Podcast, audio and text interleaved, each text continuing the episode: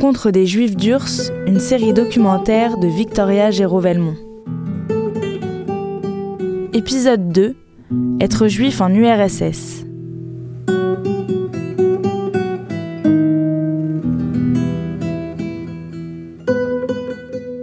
Rosa Luxembourg, Léon Goldman, Julius Martov, Arkady Kremer, Lev Kamanev, Alexandre Berkman, Yakov Sverdlov, Karl Samuel Schwarzbach, Alexandre Shapiro, Maxim Olga Uritsky, Anatole Metz, Gustav Landauer, Pavel Axelrod.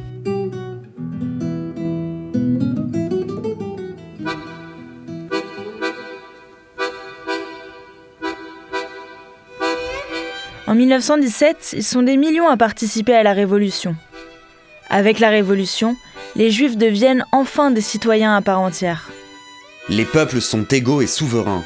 Les minorités nationales et les groupes ethniques ont le droit de se développer dans tous les domaines en toute liberté. De la fin du 19e siècle à l'avant-guerre, le nombre des Juifs en Union soviétique oscille entre 2,5 et 5 millions. Après la guerre en 1959, l'URSS est le troisième plus grand foyer juif après les États-Unis et Israël. Les Juifs sont présents dans toutes les grandes régions soviétiques. Ukraine, Bessarabie, Lituanie, Biélorussie. On trouve environ 1000 synagogues sur tout le territoire.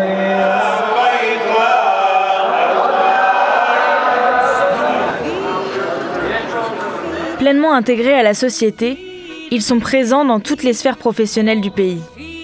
Ils sont paysans, ouvriers, ingénieurs, mathématiciens, artistes, écrivains et évidemment cadres du Parti communiste.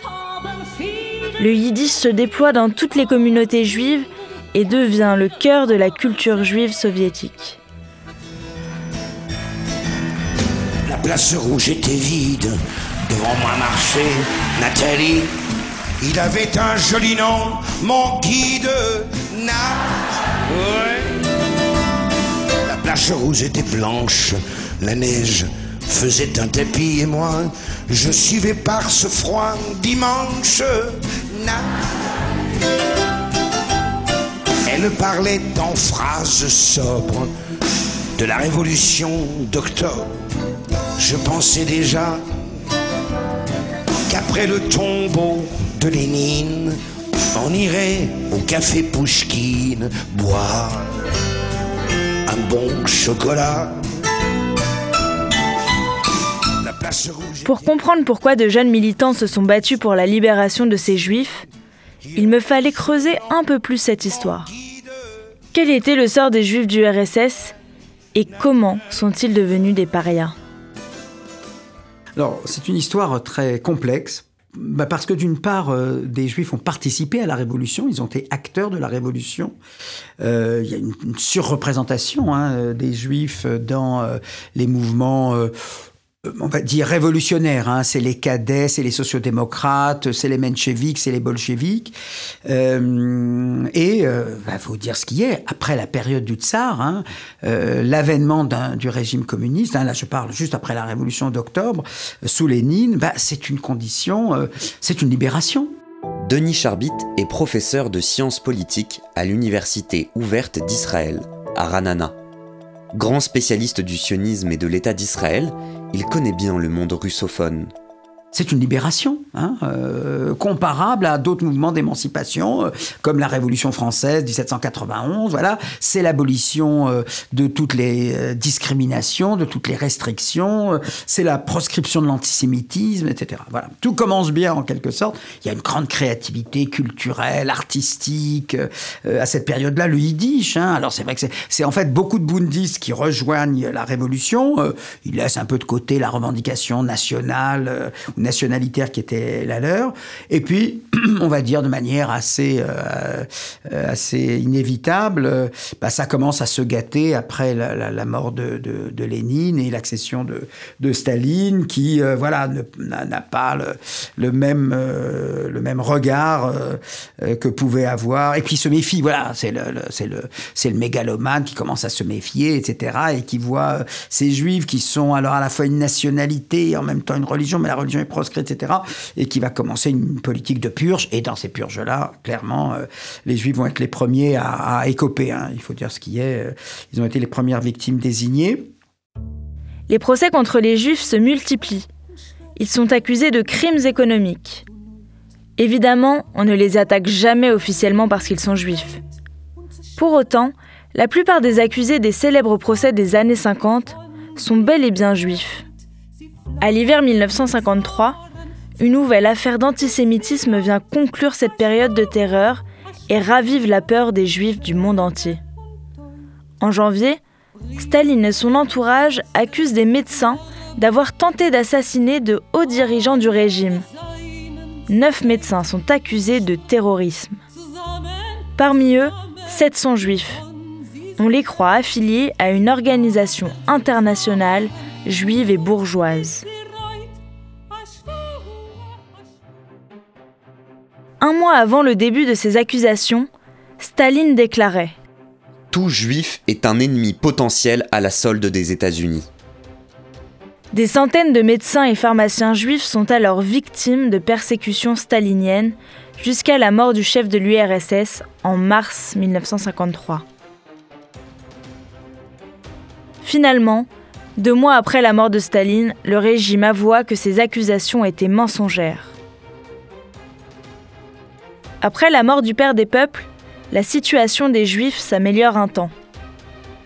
Ils intègrent à nouveau les hautes sphères du parti, sont acceptés à l'université et les théâtres et la littérature yiddish sont réhabilités. Pourtant, la guerre des six jours en 1967 rabat les cartes.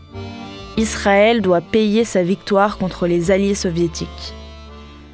Les relations diplomatiques entre Israël et les autorités soviétiques sont rompues et les Juifs se voient refuser leur demande de visa. Alors qu'après la Shoah, nous scandions le plus jamais ça, en URSS, on interdisait l'apprentissage de l'hébreu, les objets de prière, la littérature yiddish, et les Juifs se retrouvent à nouveau victimes de leur pays après 1953, euh, c'est la période du dégel, c'est Khrouchtchev, et c'est vrai que c'est une période d'accalmie euh, qui va durer bah, le temps que Khrouchtchev reste au pouvoir, donc c'est à peu près un peu, un peu moins de dix ans. Euh, je rappellerai que c'est quand même le Mossad qui a révélé le fameux rapport du 20e congrès du Parti communiste en 1956, hein, dans lequel on va, le, le, Khrouchtchev fait la dénonciation, la fameuse dénonciation du culte de la personnalité de Staline etc. Alors, euh, je rappelle, hein, dans cette époque-là, euh, Israël n'est pas allié de l'Union soviétique, mais il y a une ambassade euh, à, Tel Aviv. Hein, donc, euh, de ce point de vue-là, voilà, il y a des liens un peu difficiles. Il y a une rivalité sioniste, communisme, etc. Mais globalement, les choses se tiennent un peu. Elles se tendent de nouveau, bien entendu, au moment en 1956 avec l'opération de Suez, parce que là, mais même là, les soviétiques se mettent, même les alliés des Américains, puisque c'est la France et la Grande-Bretagne qui s'allient à Israël durant cette période-là. et c'est vrai qu'ils prennent le train en marche et s'allient à l'Égypte, et donc ça va donner ça va avoir beaucoup de conséquences par la suite. Mais globalement, ça tient à peu près jusqu'en euh, voilà 64, etc. Et puis commence une période de, de, voilà de regel en quelque sorte après le dégel. Et, euh, et ça commence curieusement avec euh, une série de, caricatures d'un monsieur Kishko euh, qui avait publié un livre qui s'appelait L'antisémitisme sans phare. Et c'est le point de départ de, de, campagne violemment antisémite, hein, hein, pas, pas seulement antisioniste, anti israélienne. Et euh, bah, commence euh, le fameux mouvement euh, en Union soviétique de ce qu'on va appeler les prisonniers de Sion, qui vont tout simplement faire une réclamation. on veut partir pour, pour Israël.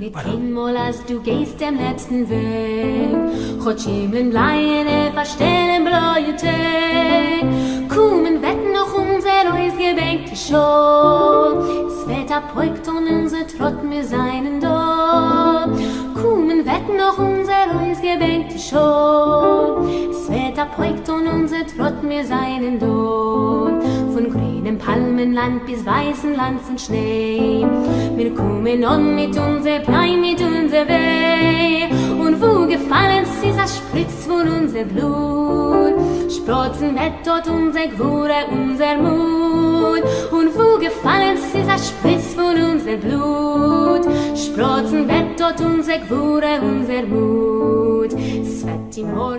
Je dirais que pour moi, le point, voilà, pour relier toute cette histoire à une histoire qui est euh, aussi européenne, euh, c'est le, tournant euh, qui est constitué par le, livre d'Elie Wiesel, hein, Les Juifs du silence, qui a un succès énorme. hein.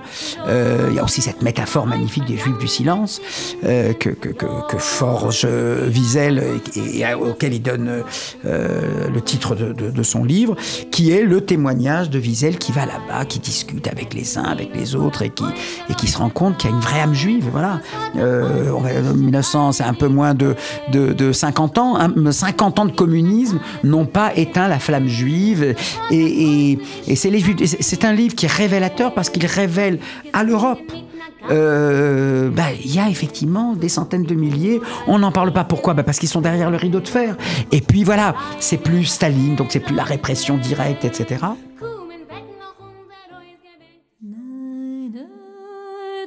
Depuis mon retour, des amis me demandent souvent Alors tes impressions? Qu'as-tu vu Découvert Qu'as-tu rapporté À tous, je réponds Des yeux. Je n'ai vu que des yeux, rien d'autre. Ni usine, ni colcose, ni théâtre, seulement des yeux. Incrédule, il s'étonne. Quoi? C'est tout? Oui, c'est tout. Et cela suffit. Certes, guidé par l'agence officielle du tourisme, j'ai dû partout admirer les centres d'attraction que l'on montre aux visiteurs des pays capitalistes. Je les ai oubliés. Seuls les yeux ont marqué ma mémoire et eux seuls continuent à la hanter. J'en ai vu par milliers, partout, dans la rue et dans les hôtels, le tramway au restaurant, au concert et à la synagogue, surtout à la synagogue, et surtout à l'heure de la prière. Partout où je me rendais, ils s'y trouvaient déjà. Parfois, j'avais l'impression que le pays tout entier en était plein. Qui sait? Peut-être s'était-il rassemblé là-bas, venant de tous les coins de l'exil, de toutes les annales de la souffrance juive, pour attendre quelqu'un qui doit venir et qui ne vient pas. Des yeux de tout âge et sans âge, de toutes les couleurs, des yeux immenses, profonds, pleins de douceur, d'humilité, des yeux petits, perçants, obstinés, des yeux qui cherchent et d'autres qui ont déjà trouvé. Des yeux qui implorent et d'autres qui relèvent un défi. Des yeux qui ressemblent à des blessures et d'autres qui font sourire, rougir ou battre le cœur. Des yeux fatigués et d'autres lancinants, tenaces, lourds de volonté et de survie. Des yeux juifs, éternels, qui expriment l'inexprimable, créent et reflètent une étrange et insaisissable réalité. Ces yeux-là voient loin, très loin, dans le passé aussi bien que dans l'avenir, et bien au-delà. Rien ne leur résiste, rien ne leur échappe. On dirait qu'ils parviennent à déterminer le moment précis où la raison se confond avec ses limites, où le temps devient intemporel. Si seulement ils pouvaient parler, mais ils le font. Impossible de ne pas les entendre, de ne pas capter leur message transmis dans un nouveau langage, par eux inventé. Et lorsqu'on me demande ce que j'ai appris au cours de mon voyage en URSS, je réponds une langue inconnue. C'est tout, et cela suffit. C'est une langue qui s'enseigne aisément. Pour l'acquérir, une leçon suffit. Une visite, une rencontre avec une communauté juive, n'importe où, n'importe quand. À Moscou, à Kiev, à Leningrad, à Tbilissi. De préférence, un jour de Shabbat en période de fête, pendant l'office.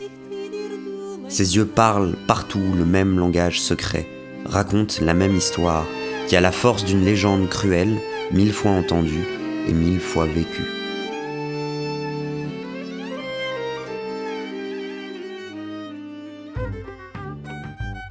À travers les récits de Maya, Yaron ou Jacqueline, je rencontre ces juifs du silence, ou plutôt ces juifs du courage, qui risquaient parfois leur vie pour quelques mots d'hébreu. Certains d'entre eux sont mondialement connus. Ida Nudel, Anatoly Sharansky, Yosef Begoun et j'en passe. Tous les juifs de France et d'ailleurs connaissent ces visages. Ils les ont rencontrés à travers leur télé, leurs journaux, la radio. J'ai voulu moi aussi rencontrer de ces juifs qui avaient subi cet antisémitisme soviétique. Celles et ceux qui avaient choisi l'exil. C'est vraiment un très mauvais moment parce que c'est en 48 que commence cette grande, grande vague antisémiti- d'antisémitisme. Mais à l'époque, on ne disait pas antisémitisme, on disait la lutte contre les cosmopolitismes. Ada est née en Union soviétique en 1948. Elle est née à Birobidjan, la région autonome juive. Créé en 1928, le Birobidjan est situé à l'extrême sud-est de la Sibérie. Depuis que leur nationalité et leur langue sont reconnues, les autorités soviétiques attribuent un territoire national aux juifs.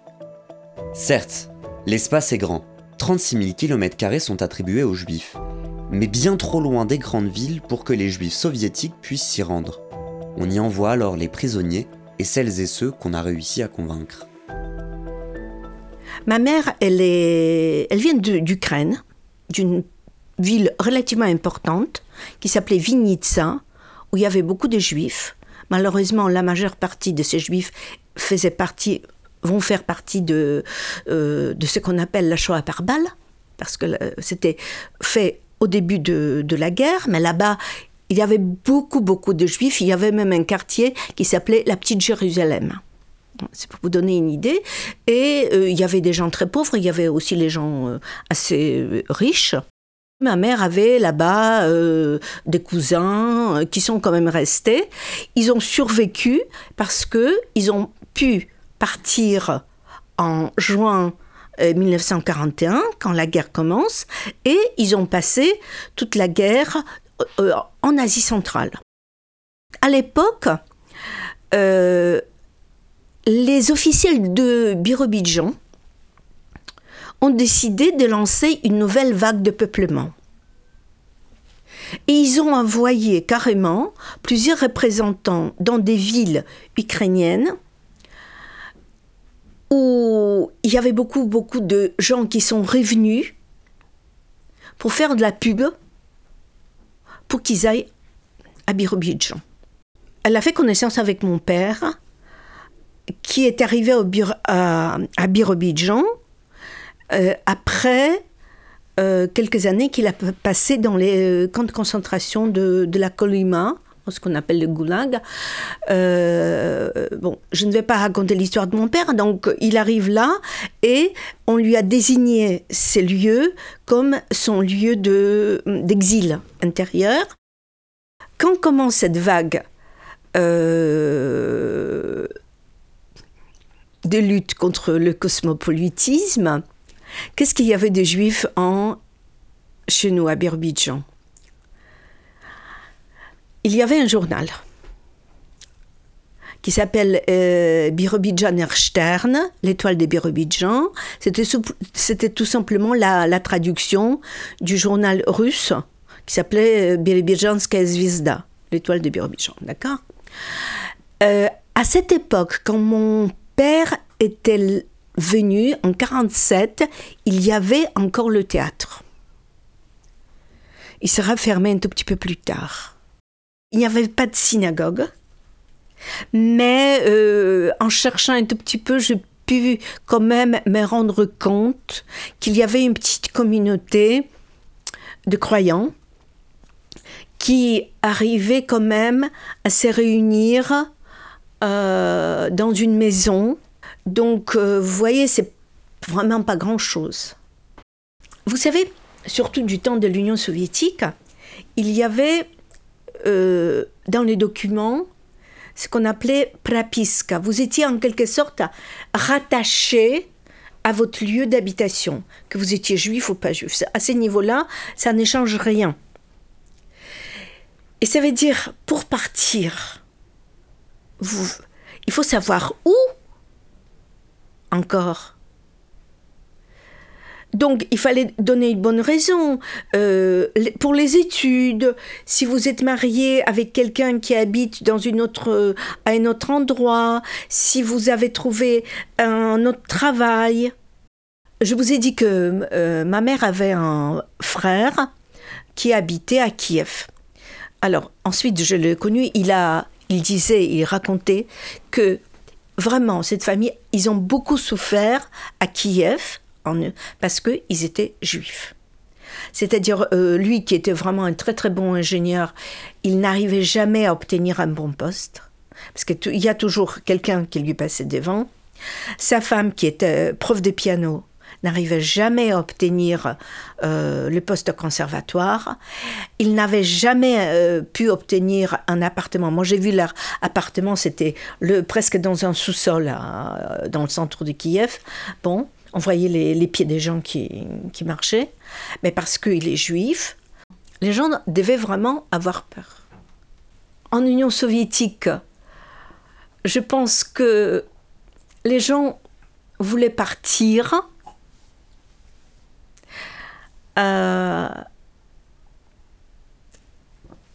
parce que précisément, il y avait beaucoup d'espoir après la mort de Staline que le pays va changer. Que le dégel euh, correspondrait à quelque chose. Et ensuite, euh, on a commencé à serrer la vis de plus en plus. Le parcours d'Ada est particulier. Il ne ressemble pas au parcours des réfusniks rencontrés par Maya, Yaron et Jacqueline. Le quotidien à Biarobidjan est bien différent de celui des grandes villes de l'Union soviétique. Son départ n'a pas non plus été un départ d'exil vers Israël. Elle et sa famille passent par la Pologne, pays d'origine de son père, avant d'arriver en France, où la famille de son père s'y est établie depuis quelque temps déjà. Mais Ada est juive. Sa famille a vécu pleinement l'antisémitisme. Elle s'est aussi beaucoup intéressée à cette période de l'histoire. Professeure de russe, elle est investie dans une association qui promeut la ville d'Odessa en Ukraine. Son association s'appelle Les Amis d'Odessa. Elle a écrit de nombreux articles sur les juifs en URSS ou sur les étrangers qui venaient les voir. Et surtout, elle connaît bien l'histoire de son mari, juif de Moscou, qui a pleinement vécu l'antisémitisme de cette période et qui a, comme de nombreux juifs, demandé un visa pour Israël, qu'il a obtenu en 1970.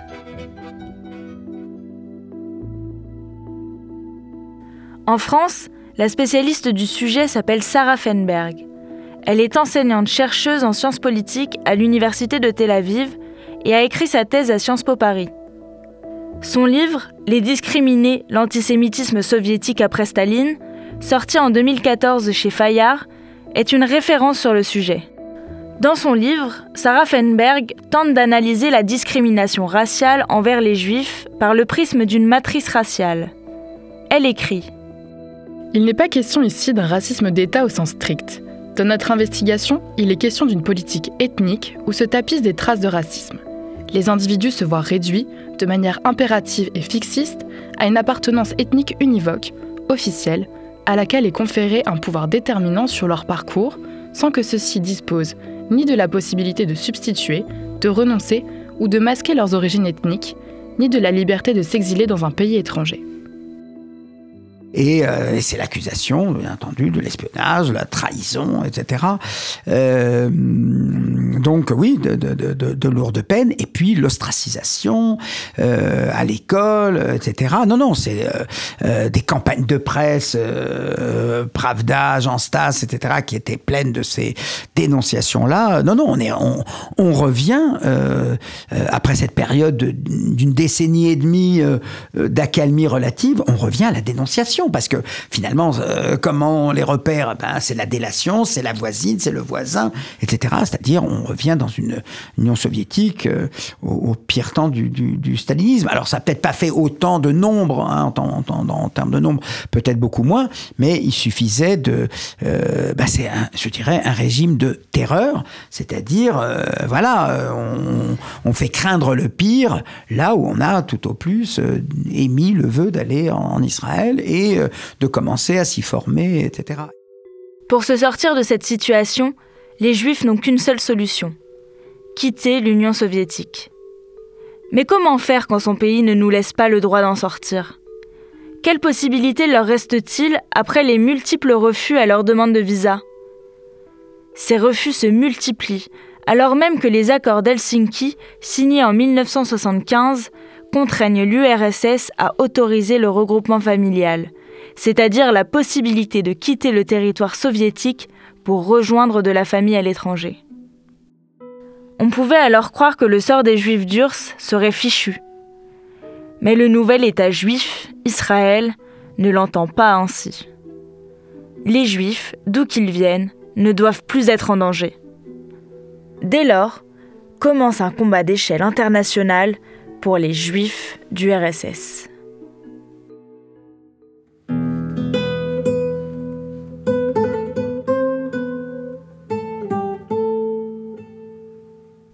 Merci à Denis Charbit et à Ada Schlaen. Merci également à Lou Cohen, Benjamin Massé, Guillaume, Alix Mardon, Vincent Laine. Réalisation Victoria Géraud-Velmont.